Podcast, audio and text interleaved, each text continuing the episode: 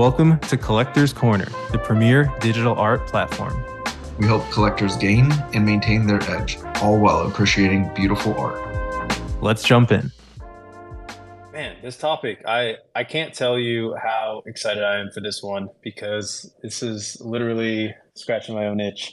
Oh, here's JPause. I'm going to throw you up here to co host. Uh, but yeah, I mean, it's like everything that we've been trying to do for Gen Art and help people on board. I was like, ah, man, how do I need to learn more about this AI art world, which is growing so rapidly, both in terms of attention, but it also seems in terms of the outputs. And so we're really excited for this because I think that there's something really interesting and special here. And it's kind of this realization that whatever new technologies we create, it seems like there's going to be art that emerges from it. And from the AI standpoint, like AI is evolving really, really rapidly. So I'm like, we might see all sorts of interesting stuff that emerges from AI art as AI itself becomes more and more subdivided and the technology evolves. So really, uh, I mean, that's getting a little bit uh, ahead of ourselves. But the purpose of this was to help people just navigate where to start and this isn't meant to be just for beginners because I think that in these types of conversations, as you all share who you know some of the questions that we have around who are the top collection or sorry what are the top collections? Who are the top artists? Where are the top platforms? Who's up and coming?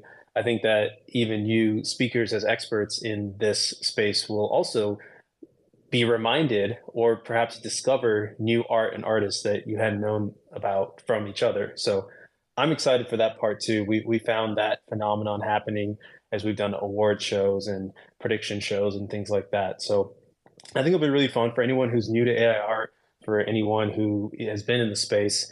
And yeah, it's also just a way to celebrate like art and artists and community that I think all of us are really passionate about. So very, very excited for that. And uh, just some quick introductions, uh, like housekeeping. So this is going to be a recorded episode. We'll put it out on our podcast I am going to be recording uh, everybody that is spoken about, every artist, every collection, up and coming, blue chip, whatever. And we'll put out a tweet thread to share that with everybody. And then, of course, anybody can go back and listening, excuse me, and listen to the recording. So audio only, but this is going to be great. Again, thank you so much for taking the time for our speakers. And perhaps I could just hand it over to you all to quickly introduce yourselves. Maybe we can go Clown Vamp, Linus, and then Tim, just as they are. That's the order they're on in my screen. Uh, hey, uh, well, thanks for having me and excited to chat with everyone. Um, so, my name is Clown Vamp, and I'm a recovering vampire uh, turned AI collector and AI artist. Um, I, on the collecting side, um, I really sort of got fascinated by AI, seeing sort of what was happening with the Midjourney beta last year, and sort of got AI pilled. I like to say, and you know, my collecting went from zero percent AI to ten percent to fifty percent to now it's about ninety to ninety-five percent of my collecting is AI. I have um, a few thousand pieces on Tezos, a few hundred on ETH, and then I also create AI art. Um, I have I do all of my AI art within these concepts of sort of story universes. On Tezos, I have two story universes that I sort of explore. One is called Detective Jack. It's a um, called Barbie Noir, very pink uh, murder mystery. I do these choose your own adventure series where each week you get to pick um, which path down the mystery you want to go down using burn mechanics. And then I also have a series called The Truth, which is a story about an impressionist painter who witnesses an alien invasion and paints the scenes that he sees. Um, and then on Ethereum, I, I do a series called Panic Land, which is all about exploring concepts around moral panic, both good and bad. And so everything I'm doing is around the idea of timelines, altered timelines, our timeline, uh, potential, you know, other sort of worlds we could have lived in or maybe should live in. Um, and yeah, and that's and that's me. And you know, love talking about AI. And super excited to be here and geek out with all of you. Yeah, um, that's a lovely background. Thanks for sharing. Um, hey everyone, my name is Linus. I uh, am fund manager of a fund called Alphaverse, which is part of a broader group called Alphaverse Capital. Uh, my background is uh, studied economics, and I come from a poker background. Um, been an entrepreneur for for as long as I can in between. I've had sort of production companies. I worked through social media. I've uh, spent time with artists, interviewing them and learning from them, obviously, and then creating on my own. Um, and uh, with Alphaverse Capital, we're uh, with the Alphaverse Fund, we are I collect um, pretty much every niche within NFTs. Um, so, you know, gaming, um, photography. We have a large photography collection um, and uh, collectibles and gen art. We have an extensive gen art collection, and then uh, as well AI art. So um, I've I've been quite fascinated, I'm quite eccentric, and I've been quite fascinated in, in sort of like how the interplay of uh, the combination of, of how humans will, will sort of merge with different technologies, how we've done it kind of like historically through the past, and then how we're doing it progressively into the future. And um, became incredibly fascinated uh, with AI art, maybe uh, initially when Genesis and Podcans came out, I had initially um, purchased those through Braindrops, and then you know about eight to ten months ago, uh, I really started to dive deep. I saw, I started like looking at pieces on Tezos and an object. I saw Clown Vamp. Um, Clown Vamp, you were a fantastic collector, so I was kind of like looking at what you were collecting, and then seeing some of the stuff that you were creating, and then I started exploring from there. Um, and that sort of seeded um, looking deeply kind of into the past of AI uh, and then led into where we are today.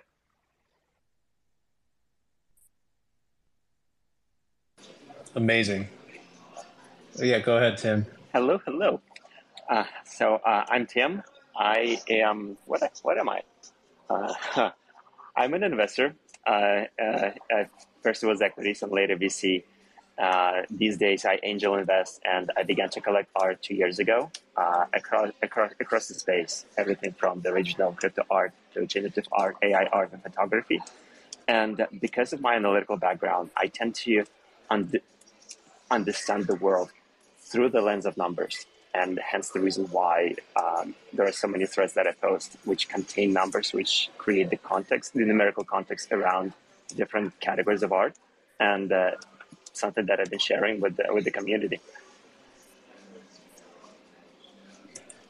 Fantastic. Well, thank you for coming for all three of you. As you can see, we have a, a diversity of backgrounds here and current roles, you know, artist, uh, fund manager, uh, analyst slash investor, and we're all collectors. So this is where we all get to come together and have this common ground.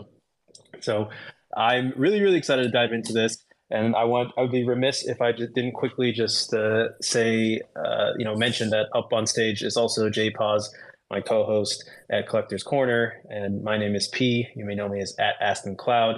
Please check us out. Uh, sign up for our newsletter. We do a weekly newsletter, increasingly with more and more AI information on there as I get further interested in it, in it, and it just becomes more and more important. So check out our, uh, you know our Twitter page. Give us a follow subscribe to our, our Substack. Would appreciate that. Now, and also really quickly, Jared, how are you doing? It's been a busy day, my man, but super excited for the panel. A lot of uh, diverse opinions and, as I like to say, big brains on stage.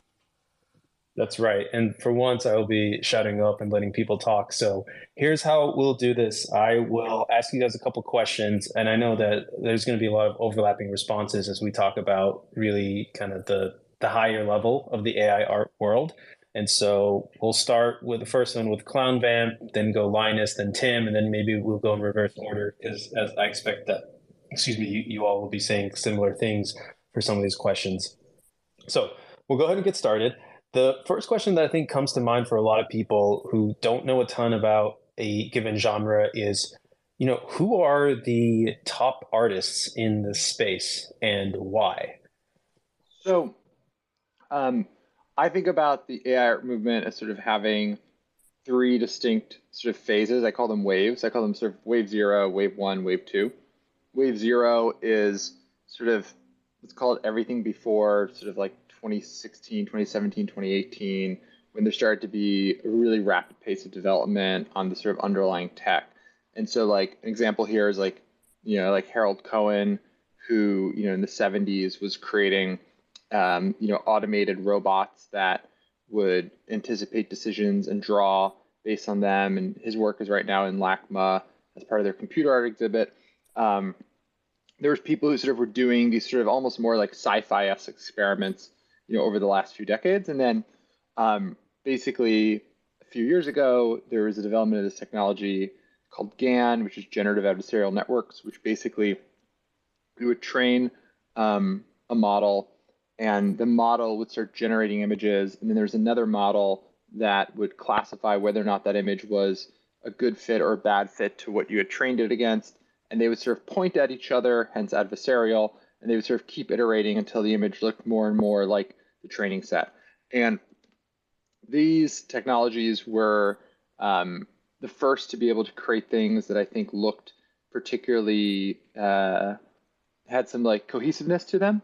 And you know, there's a lot of sort of like early experiments and things that people were doing here. You know, and this is where you think about like Pindar and Claire and some of these people got started. And then what happened was, and that's what I call sort of wave one AI art. And then what we're currently in is the second wave of AI art, which is, you know, in terms of the amount of art, definitely the biggest. And that's where we had these new diffusion models come out, where you know diffusion is a technology that sort of came down from denoising tech, where essentially to make it really, really straightforward, they developed an AI that could denoise an image really well. And then they said, well, what if we take complete random noise and then try and denoise it? What would happen? And they figured out that you could actually guide that denoising process to an image. And even if there was no original image, like even if it's just random noise, which is a bit of a head fuck, and this is where you know you'll hear the term latent diffusion, clip guided diffusion, but diffusion is that sort of denoising process. And it's why if you ever use an AI image generator, it starts as literally like random noise and then slowly becomes more and more clear. And so in that second wave movement, that's really, I mean, we're seeing this right now. There's like, you know, there's a whole sort of genre of artists that have grown up in the last year that are sort of in there and are, you know, making waves um, obviously, Claire, you know, is a huge name, and has you know, she's been doing a lot of stuff there. Um, but you know, now we're seeing folks like you know Roope with his brain drops Life in West America that just immediately took off, and that is a use of diffusion technology. And so I think we're still in that like early stage setting phase of like the art canon, where you know there's still I think with Wave Zero we sort of know like there were certain players that are really important and history books are going to be really important. I think in the first wave, we kind of know like some of these early GAN artists, um, whether that's, you know, Pindar or, you know, I see in the, in the room, we have Deep Black who did some really early GAN art on Ethereum. Um, and I think we're still like history is yet to be written on the second wave, which I think is what we're all sort of witnessing right now in front of us.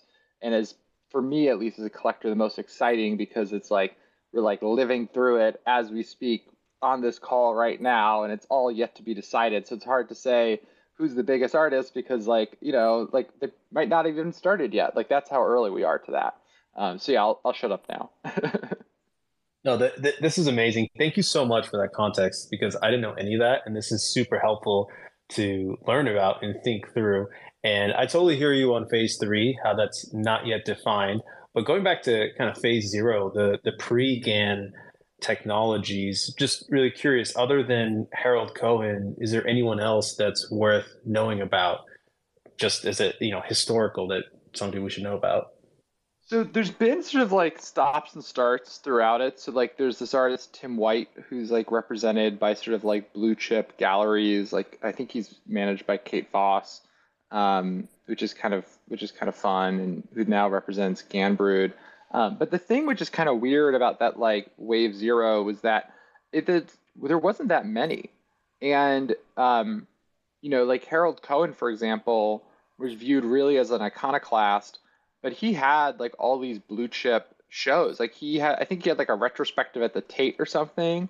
And so one thing that's kind of interesting about AI art that you know there was a Twitter thread someone was talking about this the other day is that you know since Harold Cohen, it's been surprisingly like embraced by the sort of trad art world, whether that's blue chip galleries or museums.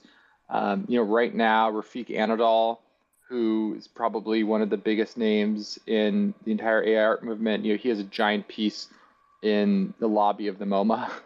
Um, so, like, one thing that's kind of weird, and maybe we can talk about later, is that AI art, since its inception, has been something that, for whatever reason, and I have some theories, but I'd be curious other people's theories.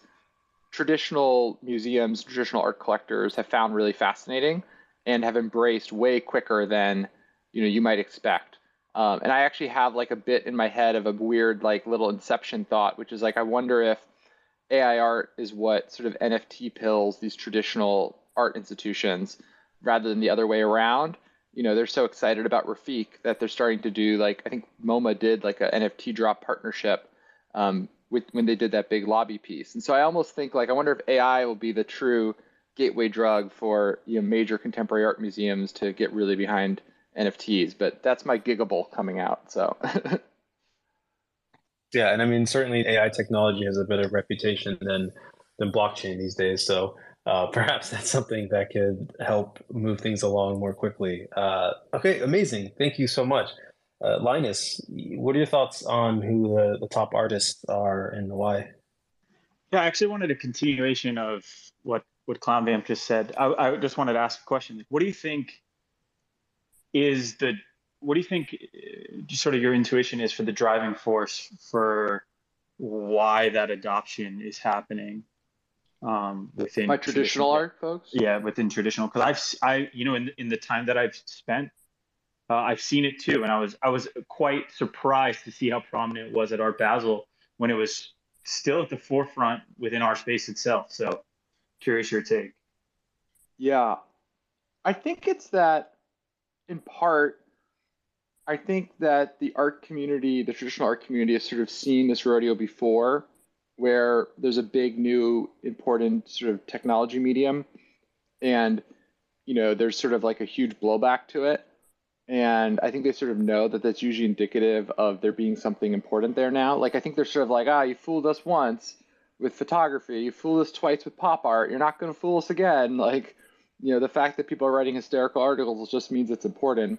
So I think it's probably at that right balance of edgy, uh, but not too scary, right? Where they're like, you know, if you're a curator at one of these galleries, you know, saying, hey, I'm going to use, you know, Refik Anadol to come in and build a model on every image in our catalog. Like I think it's that right level of edgy that sort of people be like, yeah, that's really cool.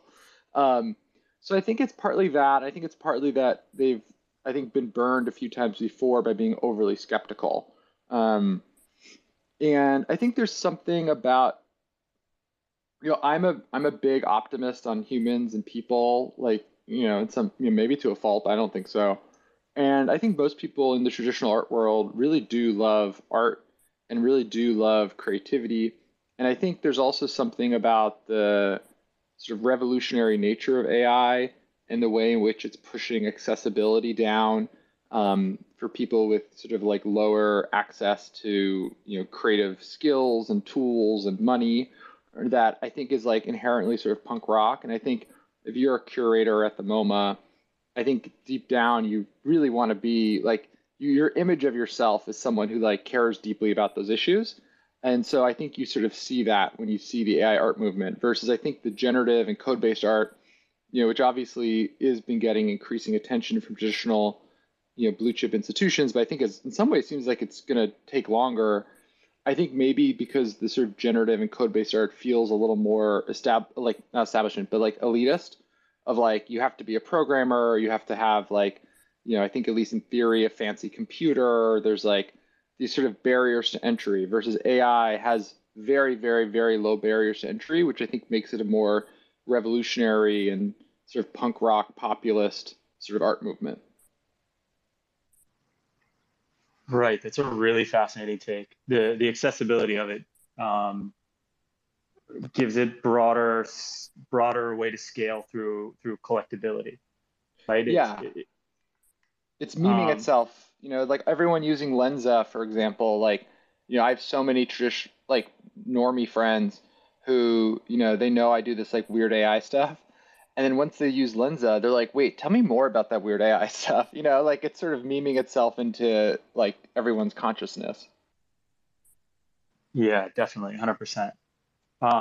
So, so I'll attack this kind of from a different vector in that uh, I'm I'm approaching sort of AI art art and artists from like categorizing it in terms of how you might categorize uh, like traditional like one of one art that's already in NFTs. So uh, sorry, art that's already been in NFTs. So you have sort of one on one artists, and then you have uh, collections, and then you have something along the lines of um, so what are like early uh, we'll call them practice works or like a, period where artists can sort of like refine themselves. And then I think that those happen within sort of like different places here within our space. Um, so like obviously there's historic, there's historic, which you touched on. I think like some of the artists in in there that are still contemporary, which would be like Ganbrood, um, and kind of like what what he's done, and then uh, attacking this kind of like from the the the category of um, collections versus one of one. I think, I think from my perspective as a collector, um, for what it takes to train a model, from what I, what I like, I'm less experienced than you are, but from what I've learned about training models, in that like I find that the artist for a one-on-one is is hand is like essentially curating a piece, right? So they can whether it's through like Midjourney, but they start with a prompt, or they take a piece of art and then they put into a model that they train themselves that they sort of like reinvigorate and add more data to, and then spit something out. And to me, you just can look through different iterations whatever that is and come up with a single piece. And then a question might arise like where meaning comes in. Does the meaning come within like the begin before you put the before you put the piece together and train the model, or does the meaning come from the output? I guess that's like a whole sort of different category. But uh, to me, you end up with like great one of one uh, art. And in, in, some of that category, we're seeing sort of like artists that are already creating, like Nora Bridgeclad, like uh, which would be Helen, and then you have um, you have kind of uh, some of what Claire's work is, and then I look at collections. Um, I the way that I understand collections up until this point is that I think collections are much harder to create um, in the sense that you are you're creating a big data set of pieces that are all hand curated maybe up until this point they're not generated they're hand curated. So you have to hand curate kind of like a large amount of outputs to create a collection.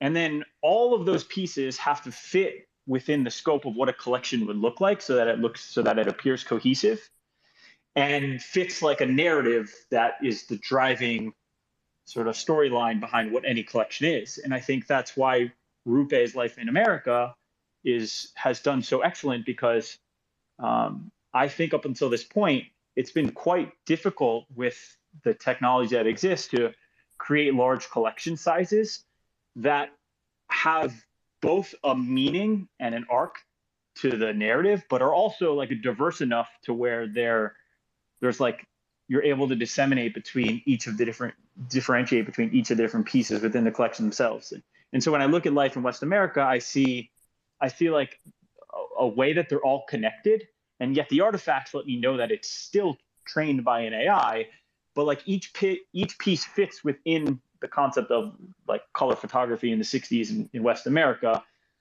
So i think that that up until now has been pretty difficult to do and so and so like I look at the collections that exist within that. Uh, you you even have like the GAN works from Pindar, right? From you have you have like he, some of his uh, his his works, um, and then you have the works by Deep Black, um, and uh, maybe some like hidden hidden gems in there, like some older ones like eponyms and and um, you obviously you have Claire to meet Claire's work in Genesis was one of the first like striking collections where I saw uh, a story told throughout the entire collection. So my take is kind of like, and may, maybe someone can correct me here, is that like we haven't reached this this period of time where you can create full generative like AI collections in the way that you can create gen art collections, right? Like, can you train a model right now so that it spits out 500 pieces that have a collection narrative to them? And so any anyone who's able to create those, I put kind of like this extra special little stamp on them from a collector's perspective because I think they're quite difficult. Um, and and and like I talking about artists in there, I think Entangled Others. I'm I'm in love with some of their work. I think it's it's an incredible collection, chimerical stories. Um, you have sort of, a a bunch of the Braindrops works that are out, um, and then so historic. Uh, you got historic collections 101. I feel like I'm missing something in there, but I'll jump off and, and hand it over to Tim. Real quick before Tim hops in, I, I, love what you guys are saying because especially with life in West America, the the continuity throughout the project, being on the peripheral of AI, seeing the the throughput. One of the things I loved about that project in particular also was you could almost put yourself in the photo, the photograph and and generate a story. It just it felt very natural to the pieces, and I think that that's why there's a, a strong allure to it. It's that that's the intersection of AI I'm looking for is when people almost have to do a double take to really understand if this is you know is this real or generated. So. Uh, Jared, you're, you're so spot on. Uh, it's the, the collection totally blurred the lines between AI generated art and any other category of art. It was just stunning, and uh, you immediately you didn't even question it. You just loved it. You resonated with it, and uh, I. Just as we no longer use the word NFT art today, I don't think we will be saying AI art a year from now. Like it would just be art, uh, and I so much look forward to that. But uh, in in the meantime, saying it, saying that, uh, labeling it as AI generated art helps create a context around it. Uh, and, and understand how early are, we are. Like, for example, from the market value standpoint, uh, the total market value of uh, AI generated art at this point is roughly $100 million. To put this into context, art on the blockchain is valued at 7 billion. So you do the math and you realize how early we are and how much runway for growth there is for AI art. And I'm absolutely stoked by that. And uh, going back to the original question about uh, who's the number one artist, I think like, I'm the numbers guy, and I would just substantiate uh, all the amazing points that um, um, uh, you, you, folks have made. I will create a, I will substantiate it with a little bit of quantitative uh, context. Every artist is the number one in their own unique way and I'll provide you with three examples. So, uh, Claire Silver, in my opinion, is the most amazing storyteller out there. She is her, her work is the most valuable of all the AI AI generated art on the blockchain. Uh, I believe that the to- the combined value of her two collections is uh, around 20 25 million. Like I'm, it's, it's it's getting really difficult to keep up on uh, this enormous price appreciation every day. So, but it's somewhere between 20 and 25, which makes her the most valuable AI artist out there. And uh, also noteworthy, her work is one of the most scarce. She has two collections, 500 pieces, like roughly 500 pieces each. Uh, and uh, it's um, just incredibly scarce. And uh, it does at, um, contribute um, to the work being incredibly valuable. Obviously, like building on the amazing storytelling that she does. But then when you look at Pindar, Pindar's uh, Pindar is the number one selling artist. So his his collections traded had the, the, the, highest trading volume on the blockchain. I believe that it's again like it's over 20 million. No no, no one comes even close to that. And uh, his work is much more abundant. And he's just such an incredible tinkerer. Like he's he's pushing the boundaries of creativity and innovation in absolutely phenomenal, crazy ways. And uh, he's blurring the lines between AI art, generative art, and other mediums. And like the work that he's doing with uh, with quantum computing is just absolutely insane. Like, like we thought that we got to the point of true randomness with generative art. Like he is taking it so many steps further, and uh, from, to me, like he is definitely number one when it comes to those things.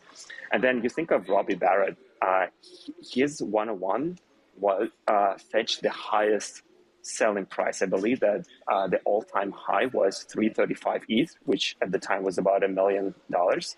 Uh, uh, and the work was acquired by Kevin Rose, and that was 18 months ago. So uh, I don't think that there is another one-on-one AI art piece that came close to that market value. And finally, uh, Refik Anadol, uh, he is the number one grossing artist. Like he grossed over $10 million in, over the last two and a half years um, in the space, including one and a half million from his um, from um, from his auction at Sotheby's. But the role that he plays in the space is enormous. Like he brings AI art to the mainstream. Like his work was seen by tens of millions of people here at the MoMA. His work was seen by almost 100 million people at the most recent Grammys. Even though like his uh, AI art on the blockchain may not have appreciated in value as much as some of his peers, he is um, shining the light on AI generated art on the blockchain so much that it's absolutely like it's beyond valuable. And I can go go on and on and on. Like as I said, like every artist is a number one in their own right. That's amazing. I was hoping you were going to bring the quantitative angle, Tim. So thank you for that. And I'm just going to, just because I, I think this is a really important topic on sort of who are the names that people should know about, like who are, who are the top artists that you can start following and see if they're releasing new works, etc.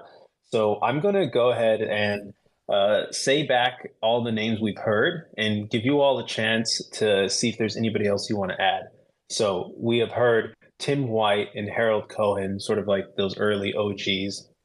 And then we've heard Deep Black, Pindar Van Arman, Claire Silver, Ganbrood, Helena Sarin, who's neural bricolage or collage.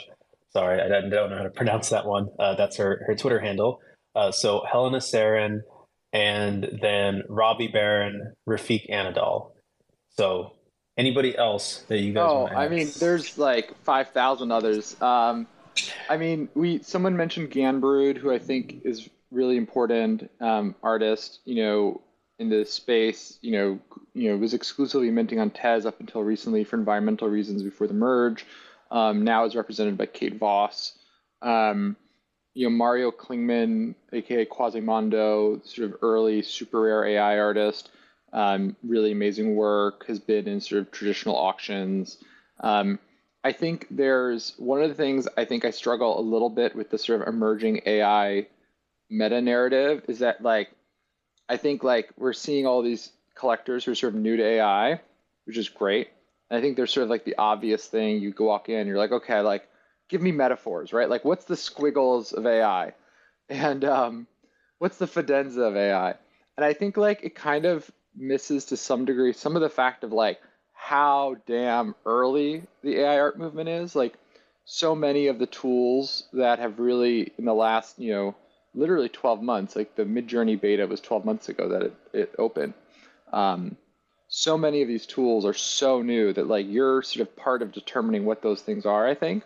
And so like I would also think about a lot of the artists who are um, you know, so a I think there's like a lot of the artists who are going to be sort of canon have yet to even start. And I think that's a really important thing. And we can talk more about well, how do you sort of collect the most emerging artists if we're in an art movement that like is really sort of like it's all still like a land sort of like who's going to end up where. Um, and then I think there's a category of folks uh, which you're seeing now have been onboarded pretty aggressively by Super Rare, which has been amazing the last two months um, of these sort of like emerging super rare you know AI artists. You know, there's Strange Thing, for example, who's you know does these um, sort of Renaissance um, remixes where he drops sort of modern fashion into the sort of Renaissance era that have been selling really well. There's um, Triple Zero Nine, who's on, who I can see is in the audience here, whose pieces are really wonderful and sort of pull from his background as a graffiti artist into using AI. Um, there's Red Rum, who you know is consistently selling you know pieces for um, you know one, two, three, four ETH. Um, there's Richard Nadler, who is sort of again one of these artists who's like consistently selling is one of ones for around two ETH, and I think like that category um, of artists who sort of has like sort of like proven themselves and should have already shown the test, you know, some early test of time and has a consistent collector base. I think there's a lot of really interesting opportunities sort of among that group to collect, and I'm I'm still collecting there, but it's starting to get out of my price range. Um, and then I think there's an entire emerging ecosystem where there's artists who literally started three weeks ago who you know you can sort of already tell are going to be incredible if they stick to it which is a big question at this point right? Like anytime you have like new artists there's like an inherent sort of lindy effect problem of like maybe they're really talented but it's too early to tell like are they going to stick to it? Are they like going to be excited about it when they go through like the inevitable lull? Like how does that sort of look? And so i think just one thing i'd sort of like just say is like i think as you're approaching it as a from a collector, and I know some people have more of an investor hat.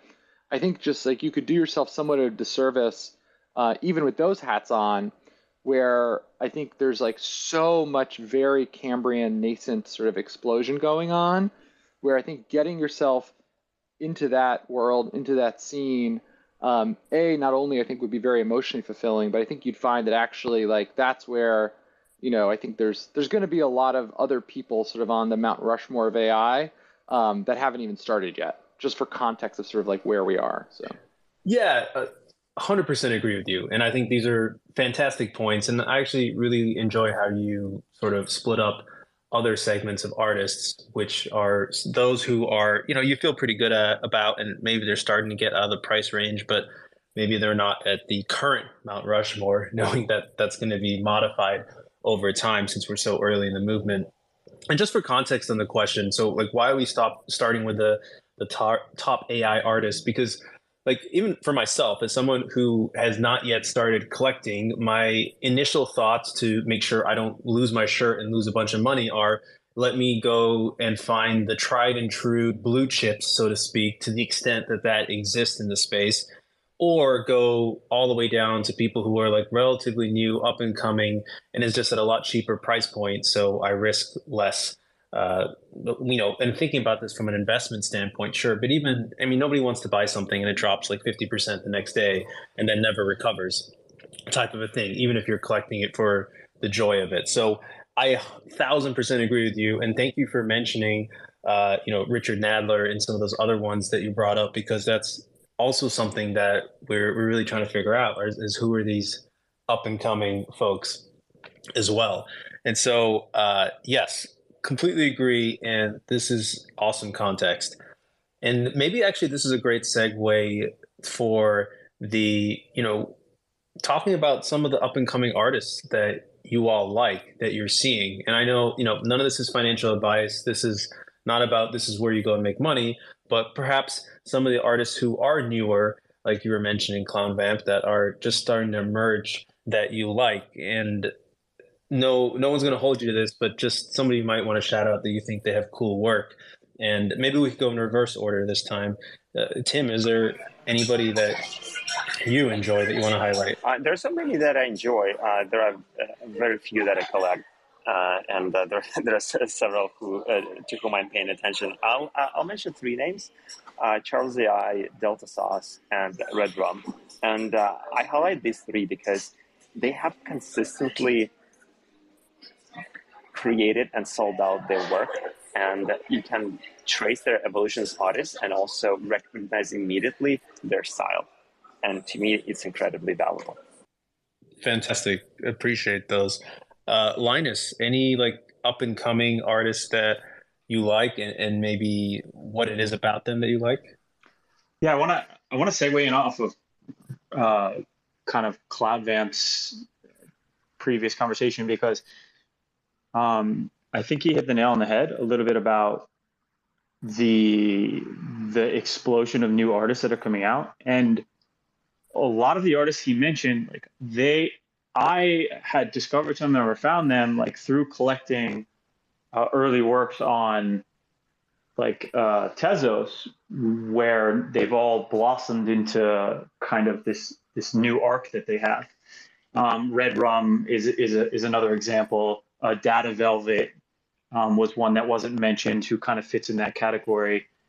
Um, so uh, I very much think that that's a great way to collect right now. I think that um, there are lots of great artists that you can discover and watch and, and and follow their trajectory, and they'll end up kind of selling on foundation for 0.25 and then explode up into the 1 2 3 ETH range which where the artists that you mentioned are at. Actually one of the artists uh, that i've been become absolutely fascinated by right now is richard nadler.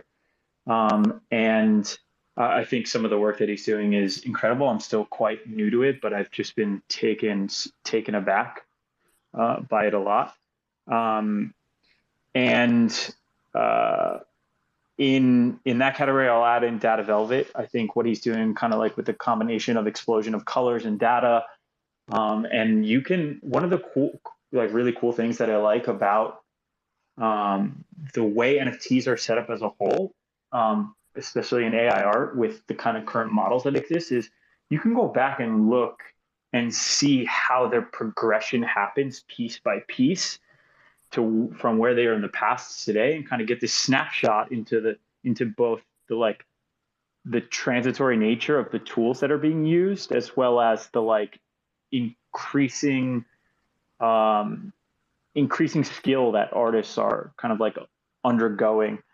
Um, and being able to watch that i think you'll learn a lot about an artist or about kind of like this period that we're experiencing um, yeah uh, in in regards to specific artists, um, I think I just so if we want to talk like some maybe up and coming artists, I just collected a piece from Evelyn, uh, Evelyn O. Um, she had such like a deep, thought provoking um, uh, way of sharing her work that I was incredibly incredibly touched, and then I found like process to be to be really nice.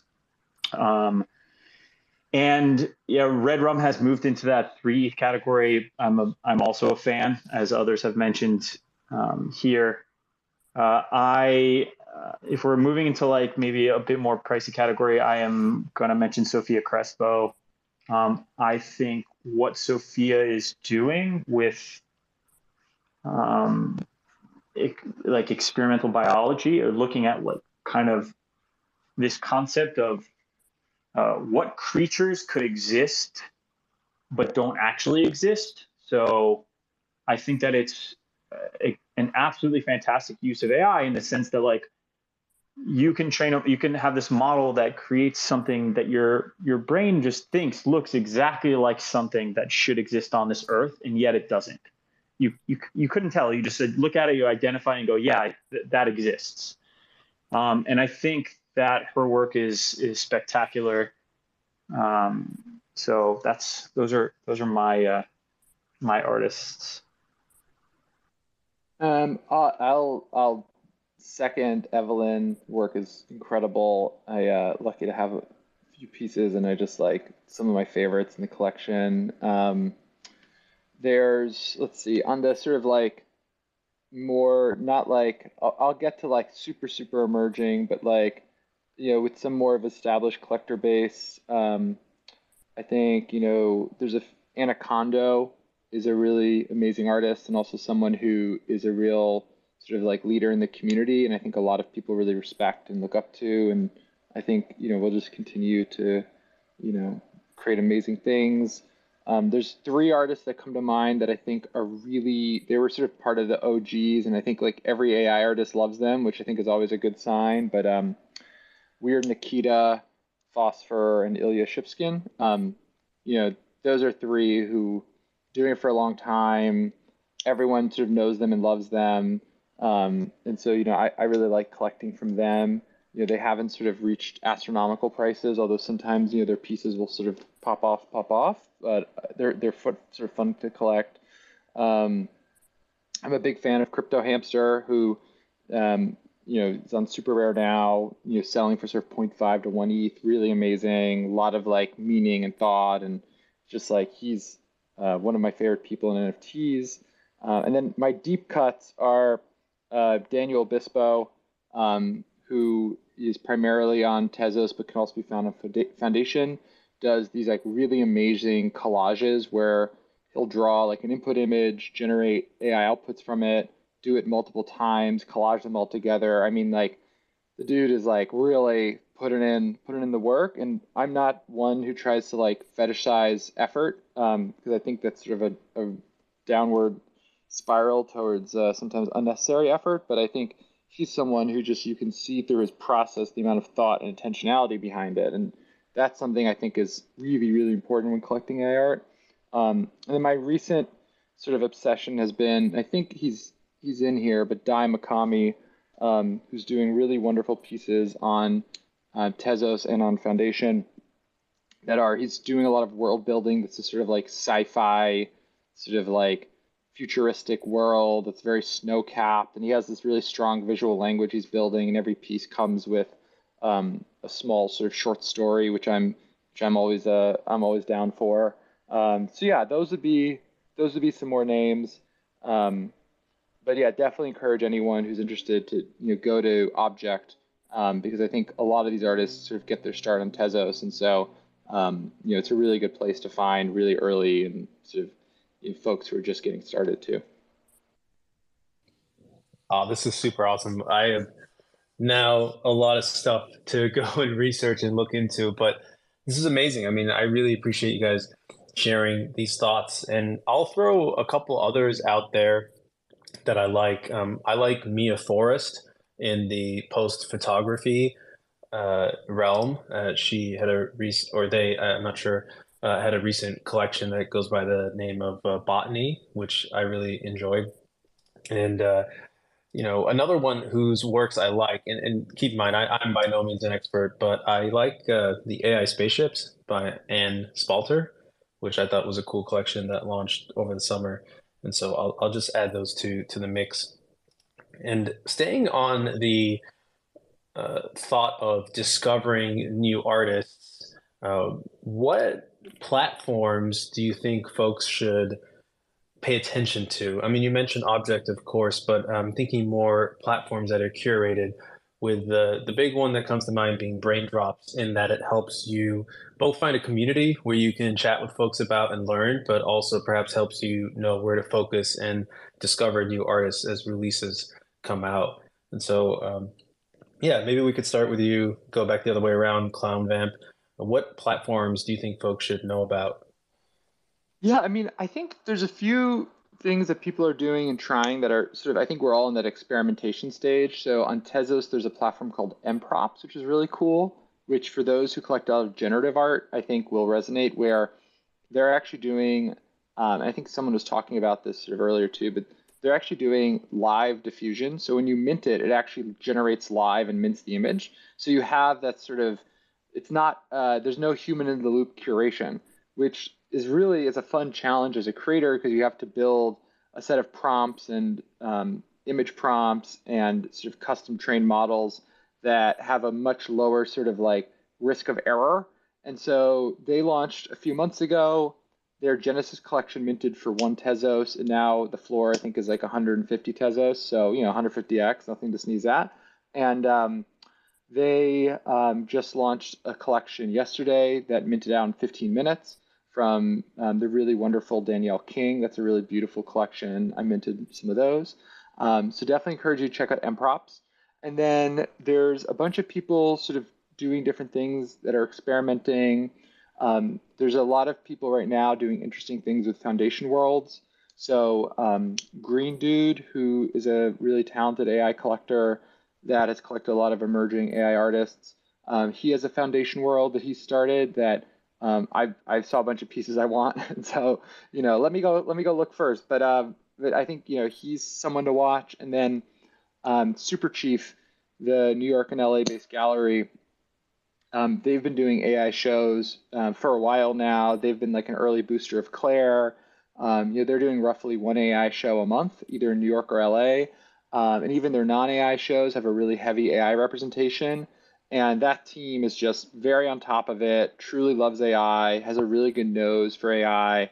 Um, and so you're definitely, you know, good to follow them on Twitter and you know check out the various shows they're dropping. They do them now all as Foundation Worlds if they're on Ethereum, so you can see all of them. Uh, and just super impressed, super impressed by them. Oh, that's awesome. And one quick follow up question for you, Clown Vamp. When you were talking about Green Dude doing a Foundation World, is that like based off of Foundation, the platform, where you can kind of curate specific things and point people in a direction, or is that like a, a separate platform? Yeah, Foundation World is this new feature they they did where um, you can um, you can literally go and um, you can literally go and you as a curator can go and like pick artists and then um, you can bring them all onto one page.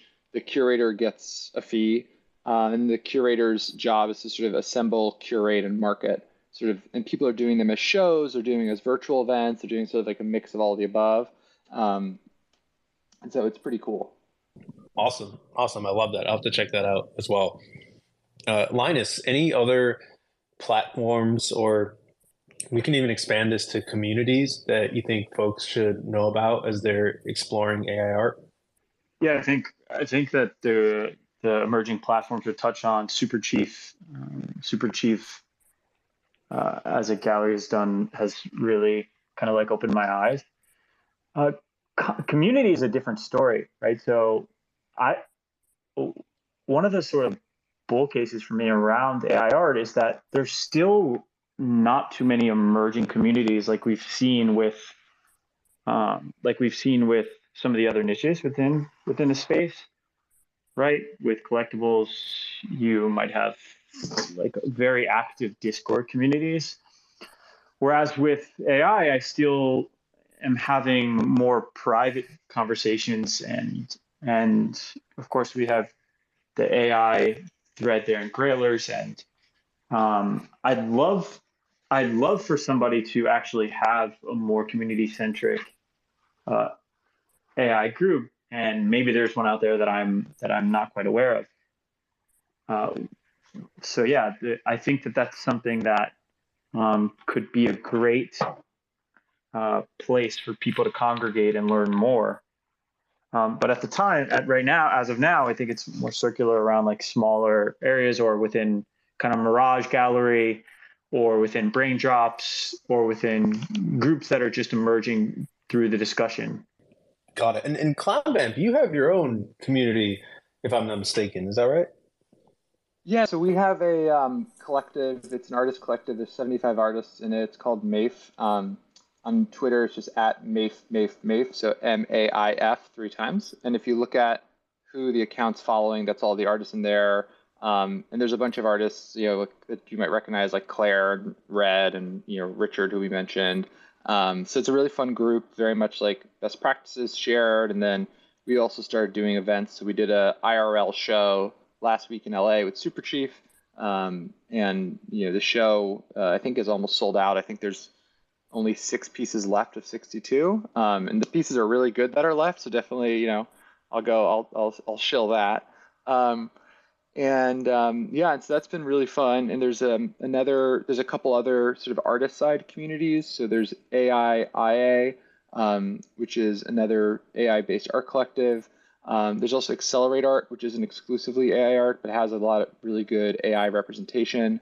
Um, and then there's um, the organization that I'm blanking on the name in this minute that Roope is really involved in, that's really focused on sort of AI Fellowship. photography. Fellowship, yeah.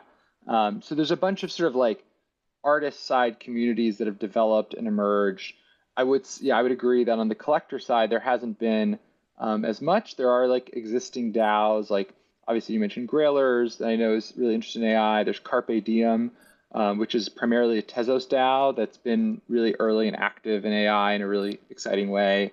Um, and I, I think I saw there's someone started, I think it's Cyborg DAO, which is focused just on AI art, but I think they're just getting started. So I think to Linus's point, on the on the bullish side, like one of the things that's fun for me as a collector is I still feel like there's a lot of way to go. Like there's a lot of maturing as a market for there to be.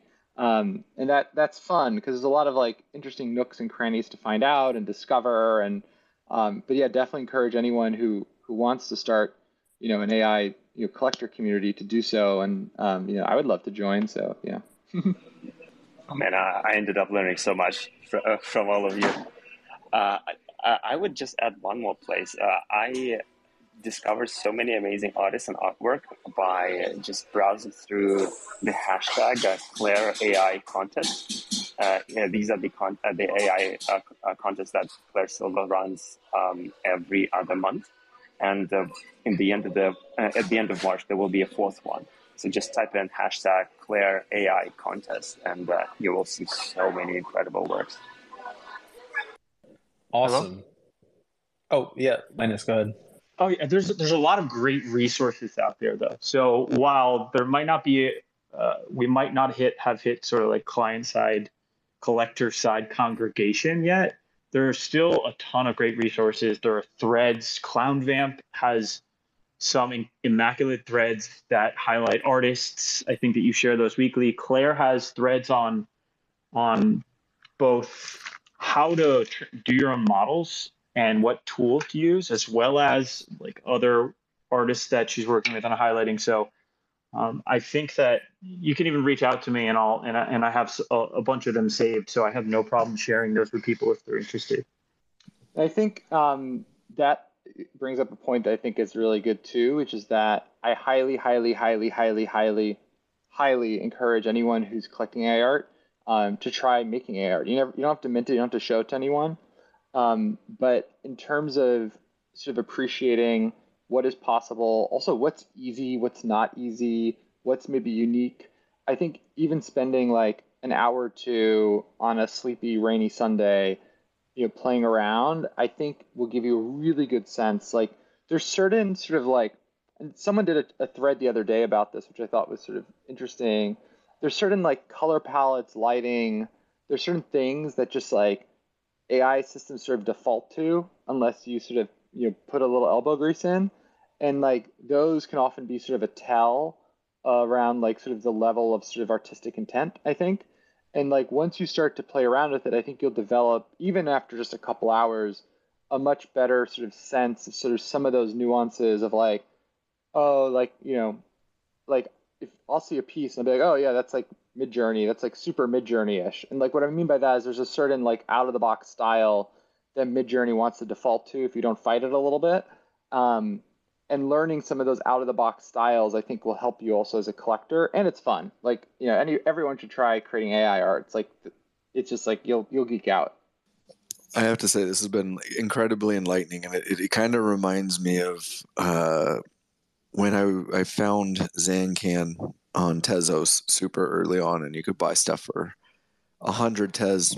Um, I mean, it was pretty pretty incredible, and, and just to hear what you guys are sharing. I, one of the things that I would recommend anybody listening is, you know, you guys have given an incredible amount of recommendations and resources. Something that um, I'm gonna have to go back and listen to three or four times myself, but you know, a reminder that you know, just like Linus, I too run a fund. So there's obviously some monetary aspect to what we do, but at the same time, this is still art. You know, finding collections that have a deep resonance with you, pieces that you can connect with, and and start to develop the conviction and let that passion propagate uh, to others who who have an interest is, always you know a, a, great baseline and and generally i like to say is if, if you have a, a lure to it aesthetically chances are uh, there's going to be a community that can can uh, form around that same love for for the aesthetic. So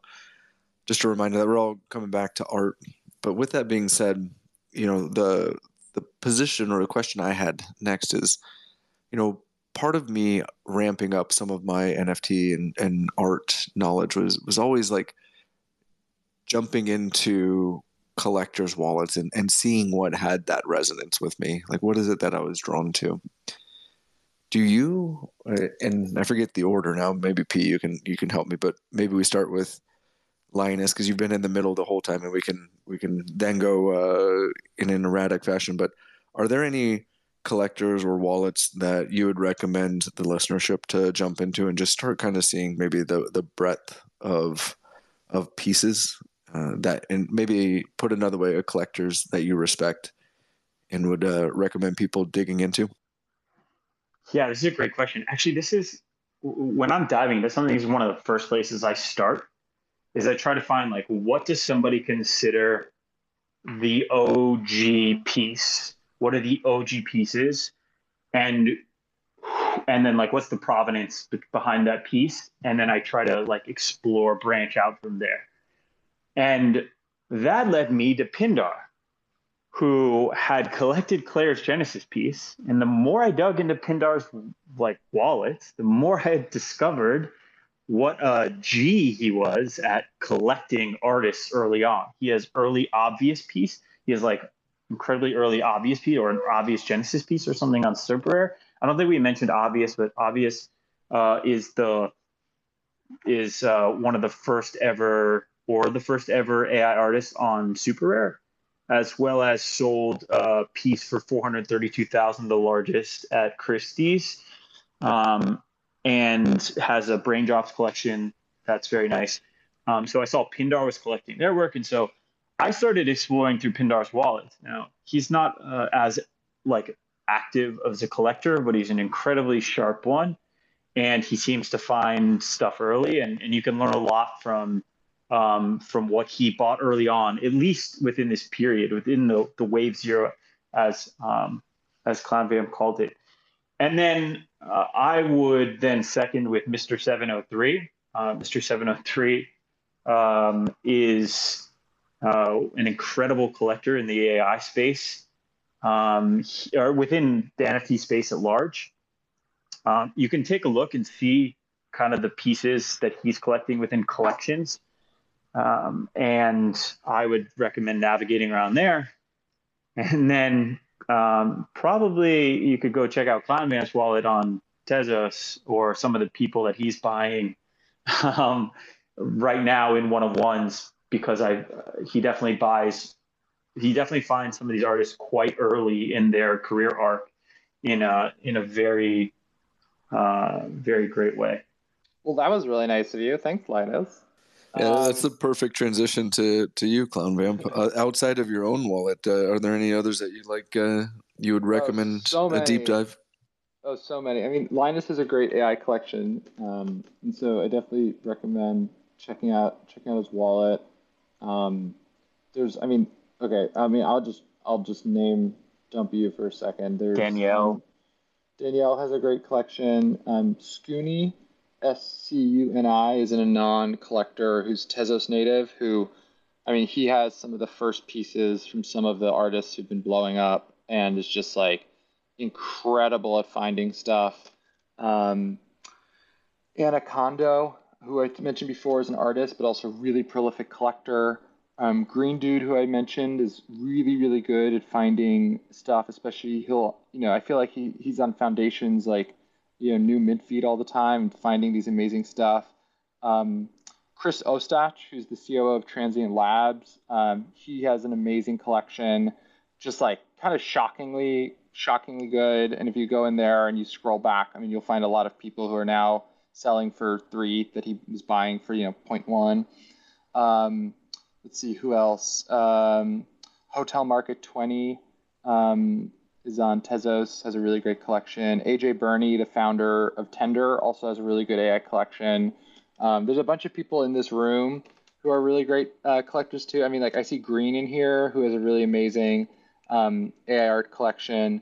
So like, there's there's a lot of there's a lot of people who I think of as like really really really talented. So I know I just missed someone. I mean, I know I missed like 30 people, um, but those are just a couple.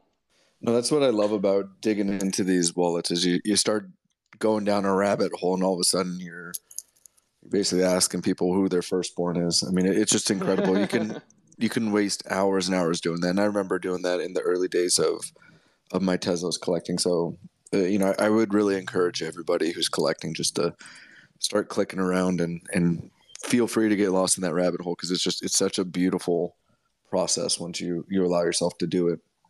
Oh yeah, Ganbrood too. Ganbrood has a great um, AI collection. So he he finds stuff really early. Uh, another one of his amazing skills. Oh, this is this is. I'm so excited for this. You guys are giving so much Ah, so much to dig into. So, as Jared was saying earlier, this is a lot of names. So don't worry, everybody. I'm going. I'm recording all this, and we will tweet this out, so you'll be able to link, like, find everything here. You won't have to take notes. Would appreciate a retweet of that, of course, um, and uh, obviously follow our fantastic guests here. I have a, another question for you that, and, and it looks like Tim may have gotten rugged, unfortunately. So if he's able to hop back in, we'll bring him up on stage. Uh, but for ClownVamp and Linus, what are some trends that you all are seeing in AI art? And I will, uh, you can answer this however you want. Uh, some things that come into mind are certain genres. It, for example, it does seem like the, the uh, post photography processing is a trend. But um, what other trends are you seeing, whether it is genres or collaborations or you know, different platforms, ordinals, whatever, however you want to take it. But I'm curious, since you guys have your ears to the ground in this space, if there's interesting stuff coming up you've noticed. Um, I, I mean, I think like definitely maybe already here, but like who knows how far it can go. Like, you know, I mean that very genuinely as someone who like sold my squiggles back in the day on my old account too early. Um, but I mean, the brain drop sort of meta is definitely here, right? And so that's that's cool to see. And um, you know, you, a lot of those things are at 10 ETH floors now, or sort of on their seem like they're on their path there, and so that's definitely a trend. Um, I think more, you know, taking a step back, you know, I think, you know, the sort of fundamental sort of cultural moment around AI is this super, super, super low barrier to entry, right? You don't even have to have like a fancy Mac. You don't even have to have like an Apple Pencil. Like you just have to have like kind of decent, doesn't even have to be like kind of okay internet. And so what that does is it means a we're going to get a much more diverse set of voices within the AI art movement, you know, geographically, socioeconomically, all, all the sort of different ways. Uh, we're already seeing that. Like, there's a lot of amazing artists I collect from Thailand and Ukraine and you know all sorts of places um, that I just would not meet in my day-to-day existence otherwise. And so I think that's interesting. But I think the sort of knock-on effect of that is just we're seeing so many people express themselves creatively and you know experiment with this stuff and mint and mint. And so um, you know i do think we're going to see a sort of push towards um, pieces that have really coherent visual languages like we talked about. And i think you're already seeing this with like red rum or richard nadler or Roope or life in west america. Um, and i also think like storytelling is going to be really important. It's part of why i'm such a big fan of Daimakami is that you know i think it's um, you know if you're if you're if you're able to make visual imagery in shorter amounts of time i think that then puts you know time back in the creator's pocket to create more ornate sort of worlds. And i think that's something you know if you've ever liked comic books or cartoons like that's something that's really fun that marrying of storytelling and sort of visual media. Um, and so i think that's going to be a, a trend. Um, and you know i think that um, what else? Um, I think we're I think we're getting more sophisticated on the collecting side. So in terms of some of the technical aspects of AI, in terms of like scale and resolution, I think is really important. You know, a lot of these systems, you know, organically generate images that are very, very, very, very small. And it's technically quite difficult to upscale them in a way that either retains or adds details and looks good. Um, it's not impossible, it's just hard and I think you're starting to see collectors raise their bar of like what is sort of like the acceptable sort of final product.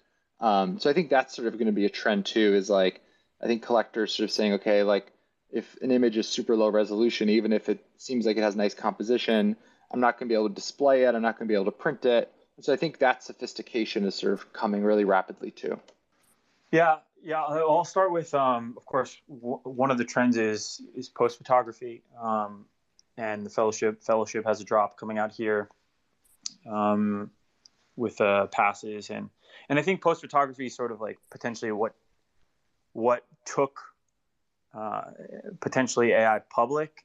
Um, you, I think maybe Flow Fields kind of potentially did that for Gen Art, um, and uh, in the sort of sense of like I think right now we've still seen this bit of like transhuman type of AI art that's that's centered around kind of like the form, um, using if you're using like Midjourney, you're seeing like a lot of like dystopian or, or sort of like world world building type pieces. But um, I think we may see a move into a like a bit more conceptual abstraction now that you can sort of uh, create sketches and input your own data into the models. And I think we'll see like, a, or at least I hope that we'll see a move into like more abstract conceptual art. I don't mean abstract in the sense of like what humans creating. I mean more abstract in the sense of like the meaning of the piece is much more dictated beforehand than than pre-work than post-work. Um, at least in my own sense of how I'm like looking at some of the some of the AI mediums for, and su- subjects from the last few months is that um, you kind of like come up with a prompt and then the output and, or prompt or, or, the model and then like you create meaning with the output like as it comes. I think we'll see a lot more like really great art that is conceptualized beforehand in a, in a way that um, kind of is reminiscent of some more some more wild traditional art that you might see. Um, I think like another trend that kind of is prominent existing right now is a bit of surrealism. The way that the AI can, uh, or or maybe like reflectionism, the way that the way that the AI can like make a duality in a piece kind of like a sunrise turns into a sunset. You can see it in some of Roope's in some Roope's pieces in Life in West America. There was a recent Botto piece that did it, um, that was stunning. But then, but then I noticed that like some of the further Botto outputs were were like incorporated this idea within it, this like duality, um, and yeah, I'm hopeful to see a bit more like wild abstraction into the into the into the pre-work and then that comes out in the post. And and like as an example i saw that there's like a richard nadler piece that i that i really liked that had sold that really kind of like pushed me edged me into that direction. Oh this is this is awesome. Thank you for sharing all of those. I wanted to quickly add a, a couple things that have been in my mind. Um, you mentioned Botto there. For folks who don't know, Botto is this, I don't even know all the details, but it's this really interesting project where you have this AI artist and the community comes together and can vote on different pieces. So essentially, they release something like a thousand pieces that you can vote on every week. And I won't go into all the details, but the, the piece that gets the most vote will ultimately go up for a super rare auction.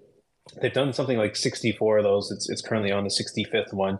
And uh, probably in part due to volume, but it's like the number 12 last I checked selling artist all time on super rare. So that's really cool. I think that, you know, perhaps we see a trend where you have more of these community curated outputs that go into the AI.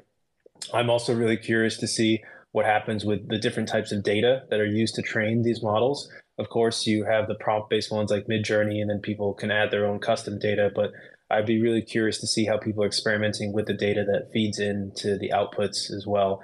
I'm sure there's a ton of that going on. And uh, another thing, I mean, kind of related is I don't know how many like collaborations we see with AI art, but it seems like in general with generative art as well, collaborations are increasing.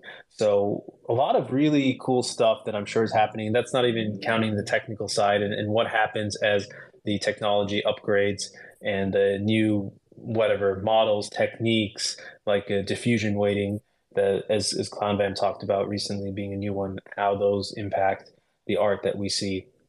So I also I'm, think mm-hmm. there's like a lot of really interesting things around the edges of like what are things we can do with AI that we couldn't do with um, with you know with traditional art. So like I did a piece um, for um, the Scope Fair during Art Basel that it was a visual piece, but it also came with an accompanying GPT-3 prompt which would generate a fake interview with the subject of the piece every time you ran it. It would have a different perspective, and it was meant to sort of illustrate a point, and you know, um, and like that's something you couldn't do in like traditional art mediums, right? Have like an infinitely generating, essentially like accompaniment. And so I also think like artists as the tools get more and more sophisticated, I think there'll be like an inherent sort of like push to like, okay, like what can we do that we couldn't do before? Which right now I think a lot of what we're doing is like here's stuff we could do before by hand, but now we're doing it with AI and it's faster and I can do some interesting things as a result of that. But I think the next iteration is saying if humans now have a superpower, how do we like use that to achieve bigger things than we could have done before? That's I also think just like a large meta narrative that'll sort of happen. Right. I'm I'm I'm fairly selective as a collector and and those what you're talking about is the character of of how do I explain this? Um, using the technology to conceptualize something that couldn't be done before. Those are the works that, as a collector, I get obsessed with. That I just like can't stop thinking about, obsessing over. Um, my favorite example would be Gazers. Like that's a prime example of something that that I think just challenged what it's like to be on chain and and and looks at impermanence and and transitory nature of time and space and where we are and it incorporated that through Gen Art. And so if we start seeing things like that with AI, uh, that that is what will really, I think, open up the world, uh, the, the traditional world, um, and then open up a lot of people as a collector. I hope we head there. That's that's like, I would love to see works along those lines. Yeah, that that's super cool. And I, I you're right. I love that stuff too. I love the use of like the blockchain and these networks that we have and incorporating that into the art and that's even without ai and so i uh, i wanted to like in the interest of time open up the audience excuse me open up the floor to the audience if anyone has any questions for clown vamp or linus and while people are deciding if they'd like to request or going ahead and requesting i have a, a question for you guys real quick um, and, and this has kind of been answered. So, you know, actually, you know, I'll hold my question if we have time afterwards because I do think it's been answered. We'll let uh, Nuclear ask the question here. I'll get you up here, Nuclear Samurai. There you go. Hey, how are you doing? Oh, hey, sorry, it was doing that thing where you can't hear when you, when it's micing you up. Um, I just had a quick question for Clown Vamp, or really for everyone. Um, you know, so for me, I've been, um, and also I didn't get to hear your question. So, uh, what was your question? No, no, no. I, I paused it. I wanted to give you the floor. Oh, legendary, cool. Um, so you know, I've been um, I've been you know kind of establishing myself in um, ETH uh, for the last like ten months, and you know I've been you know getting collectors and I've been getting kind of like stuff going on there. But I've recently been wanting to kind of like make the transition to Tez because you know I just feel like um, I want to do stuff that's kind of outside of my existing style, and I, I feel like Tez is a good kind of like marketplace to do that. But the one thing that I worry about is like, you know, making a new entry into a, a kind of new ecosystem. Um, what, you know, what's kind of the right way to go about like pricing that won't offend my collectors already who've invested in me and collected my work in ETH? Because obviously in Tez, you know, the pricing is very different. Um, yeah, so that's kind of one of the things that's kind of like putting the brakes on me making that entry. Um, what, what's your opinion on that? Yeah, I think um, I, I you know I kind of think like you know I'm sort of of the like realist view on Tez of like stuff is priced lower like full like it's just I think some some people want to say that it shouldn't be or like and I'm kind of like well like maybe it should or shouldn't but it is. Um and so I think people have sort of the that expectation. And I think if you know if you have pieces that are priced I don't know somewhere in the 20 to 40 percent lower range on Tez like I don't think anyone would feel like it's weird. Um so that would be that would be my sort of reaction.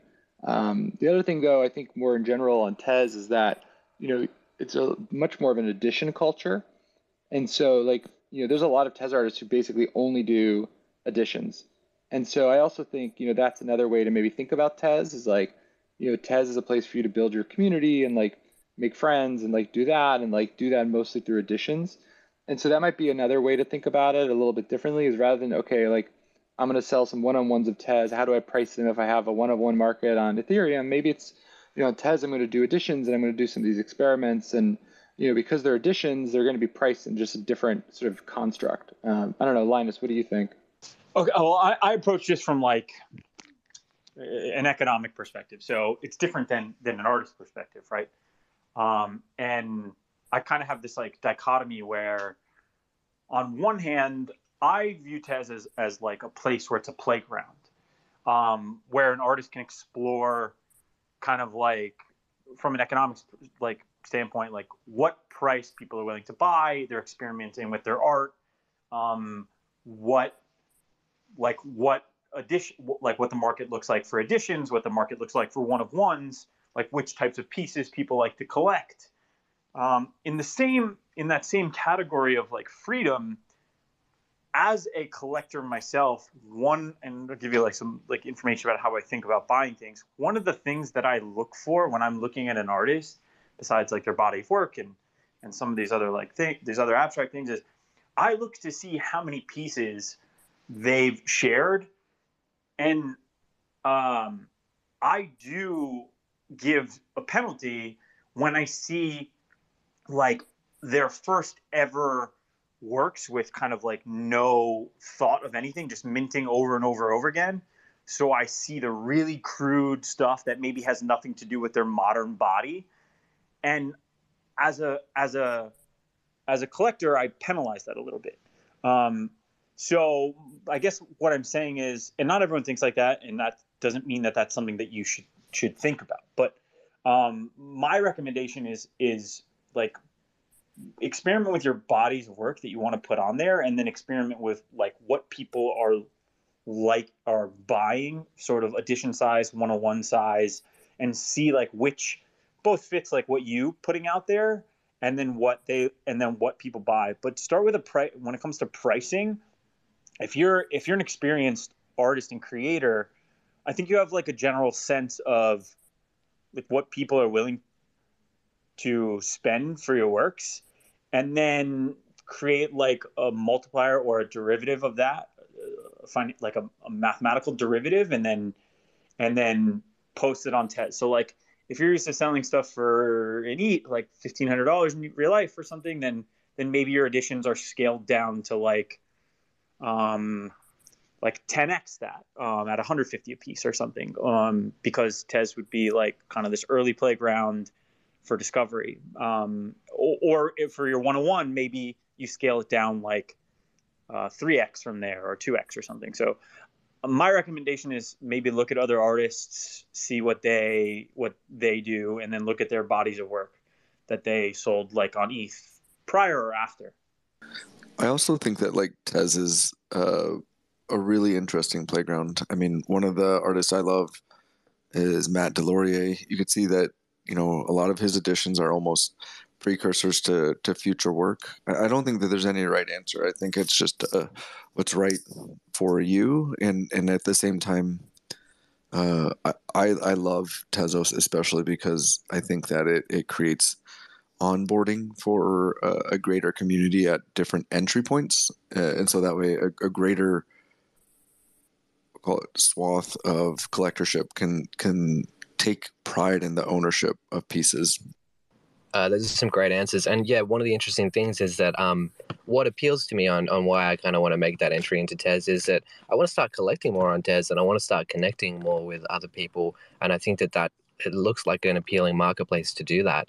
And so I was like, you know, I, I think I want to start building in those communities uh, because you know sometimes it's it's hard on ETH because you know Ethereum has high gas fees and Ethereum has like you know a lot of competition. And you know I find that you know I consider myself quite grateful that I've had great collectors on ETH, and you know I'm not going to stop working there.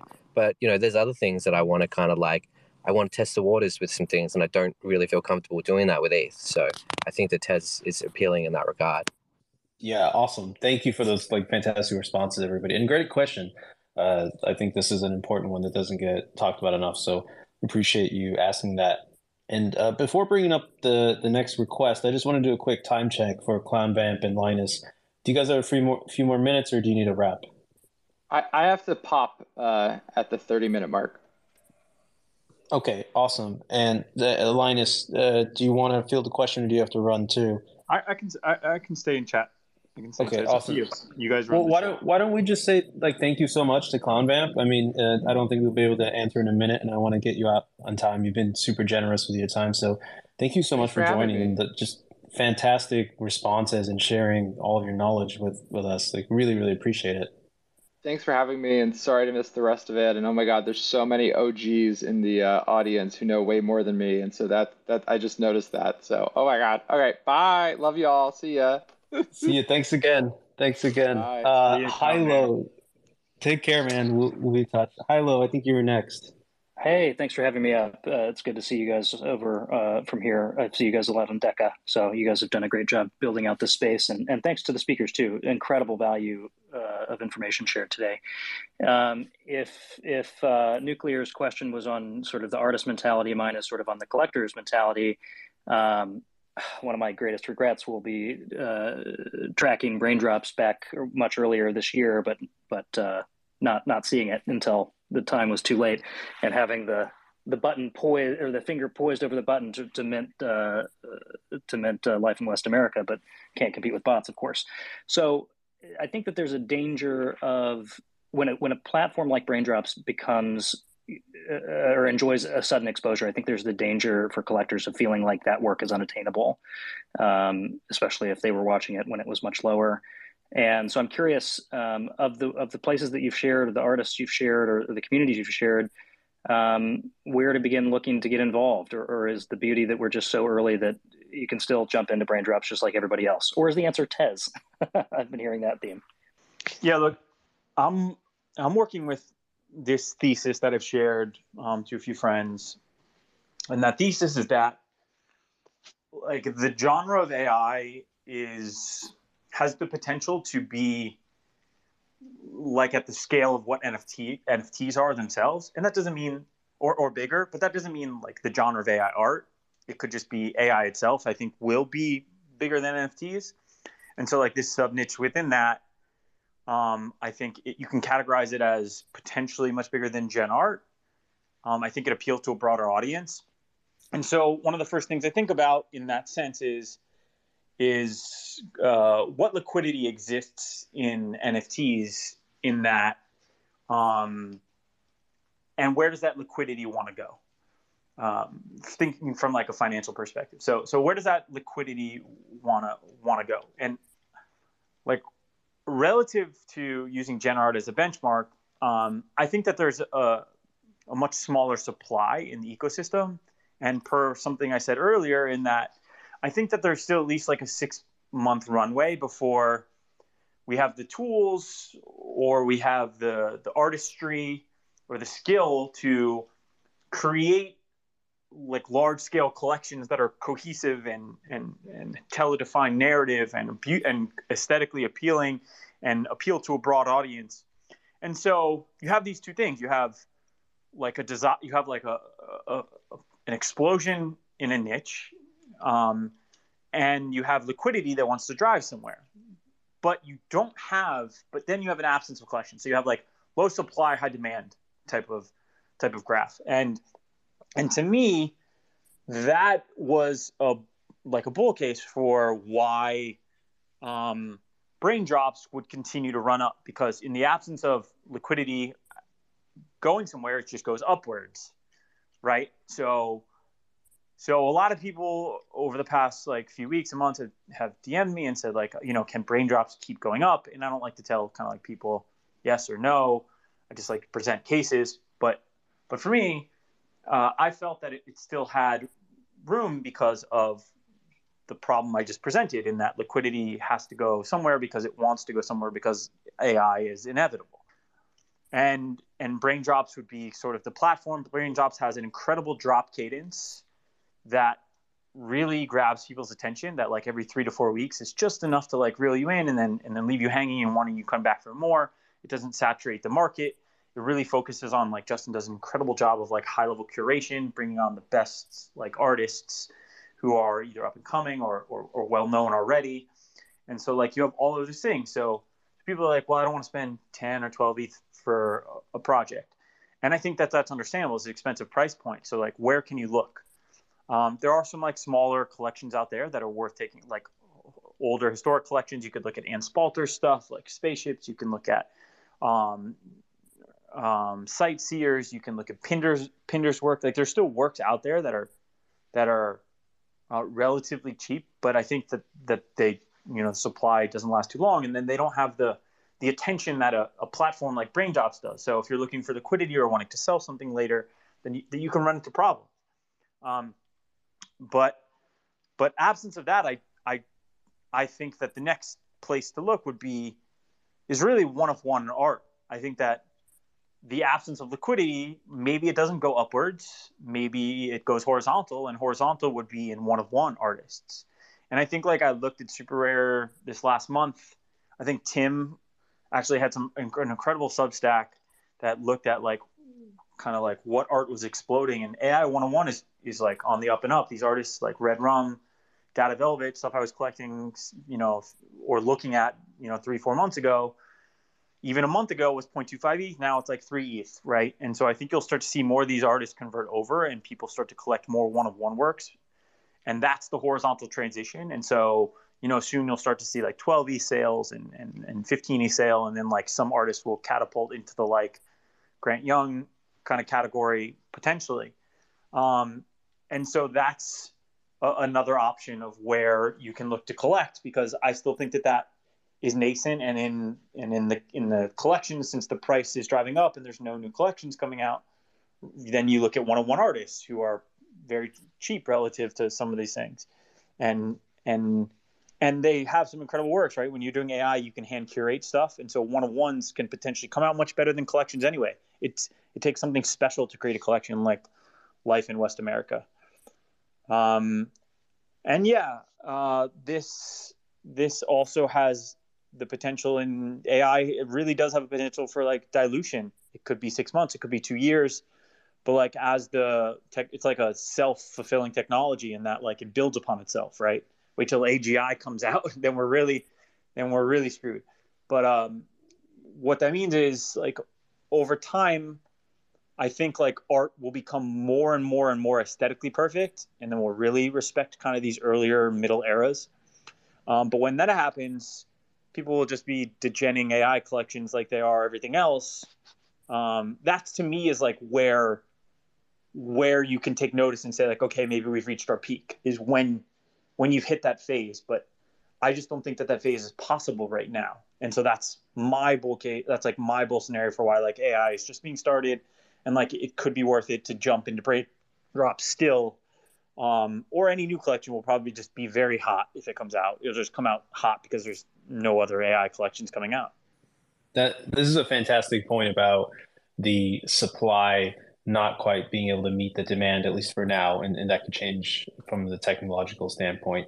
And you also make a really great point about you know uh, the the price points, right? Like there are some like if if you are willing to spend 100 ether, there are some collections out there uh, that around 10 ether where it might make sense. If you're really only trying to spend five ether, then there are other options in the up and coming uh, segment that we talked about a few artists here and a few platforms too. Like another one I wanted to highlight there is just just think about the Tezos side, right, which tends to be a lower price point as well. And now we have this emergent properties platform, and uh, you know uh, I think it was Clownvamp who mentioned that recent collection by Danielle King, who I see in the audience, the the Muses, which was a great collection, minted at 25 Tez.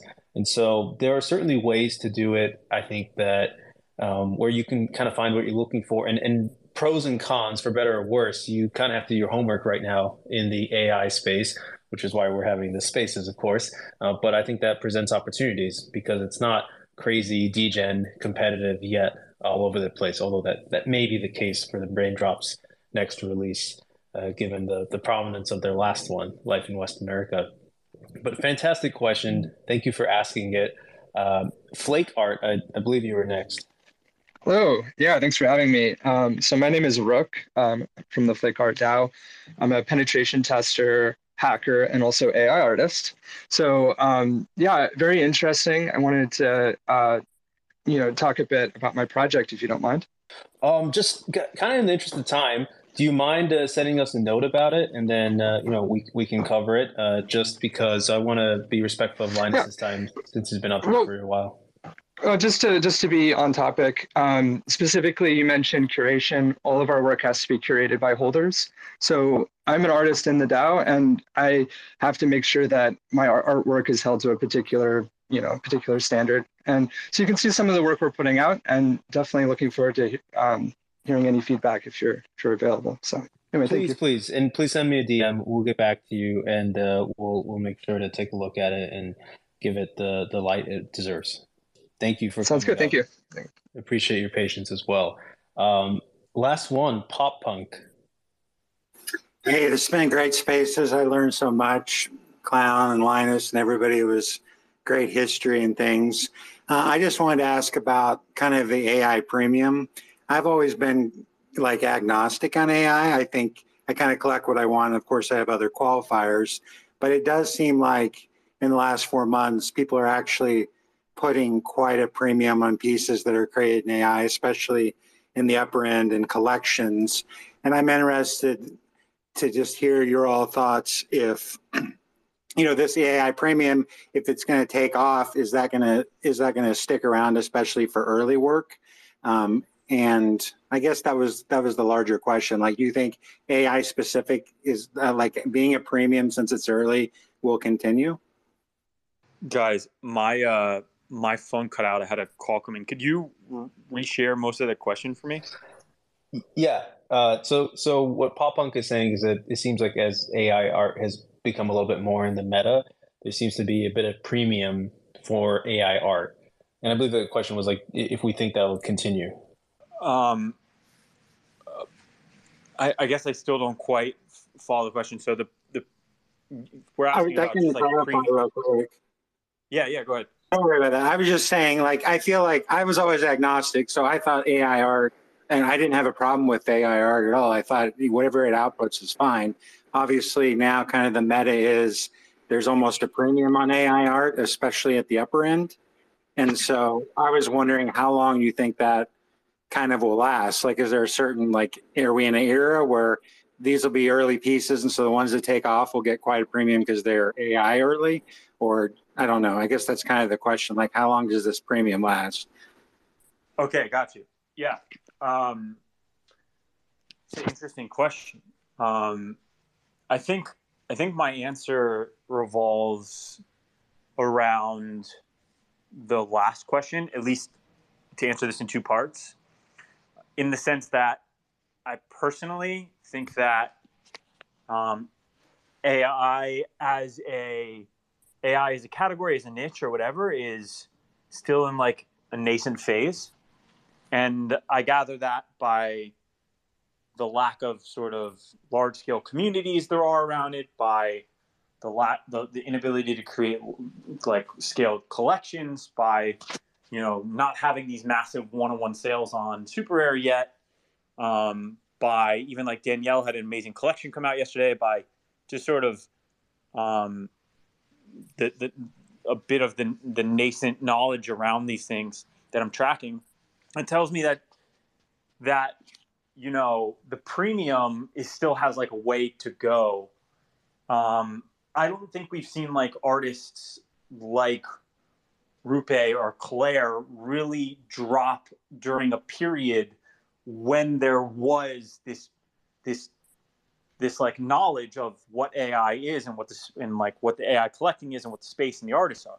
So for me, that premium hasn't really existed yet. And and what I think you'll take notice is that like the Bright Moments Pass is coming out uh, for the Dutch auction for Tokyo, and I think Gen, the Gen Art passes drop came out and they dropped they they ended up selling for like 0.8 0.85 ETH or something, and the AI passes will outperform will outperform them I think this time around, and I think that'll probably be like the first signal that that the premium exists and that it's going to be here for a little bit.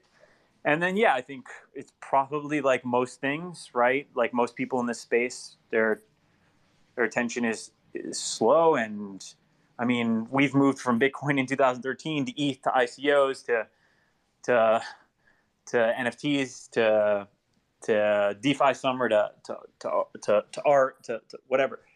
Um, I all think they're going to end up being like, you know, 20 years from now, they'll all exist as their own thing, not even knowing that the other is part of each other.